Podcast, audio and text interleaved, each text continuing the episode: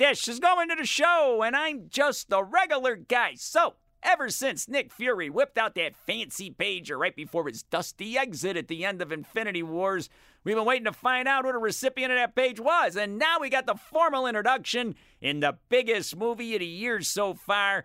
Captain Marvel, the first woman to get her own thing in the MCU. And she comes from another planet, but Earth, or as the aliens like to call it, C53, is her original home, but she don't even know that. Her memory is shot. She's got total memory loss from a traumatic experience, and as the movie starts, her name is Vers and she's up in space and she's part of an elite squad of Kree heroes fighting the evil Skrull shapeshifters. But because of her human background, she goes with her gut, she goes with her emotions, and that ticks off the supreme intelligence of the universe, Annette Bening.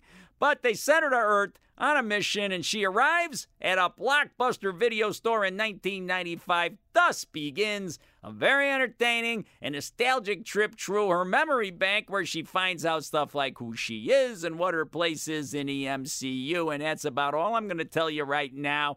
No plot spoilers from me, but I will say this. It's a fun trip back to before the Marvel movie universe even existed. Nick Fury He's got both of his eyes, and through CGI youthening, Samuel L. Jackson is a version of his own 90s self. Although I feel if you're going to go 90s Sam Jackson, you got to give him the Jheri curls from the Pulp Fiction, right? But him and Agent Coulson, they're young agents for S.H.I.E.L.D., and, well, he partners up with Vers to fight these aliens on Earth. And Brie Larson and Sam Jackson, they are great together. Larson is a very likable presence, whether she's running around wearing a Nine Inch Nails t shirt or packed into her alien suit and shooting rays of light out of her eyes. There's a lot of humor in the movie, too. And compared to the big universe that Captain Marvel will be joining soon, this movie is more low key. Not Loki, he ain't in this, but the Tesseract is, and a great cat, and a great Ben Mendelsohn.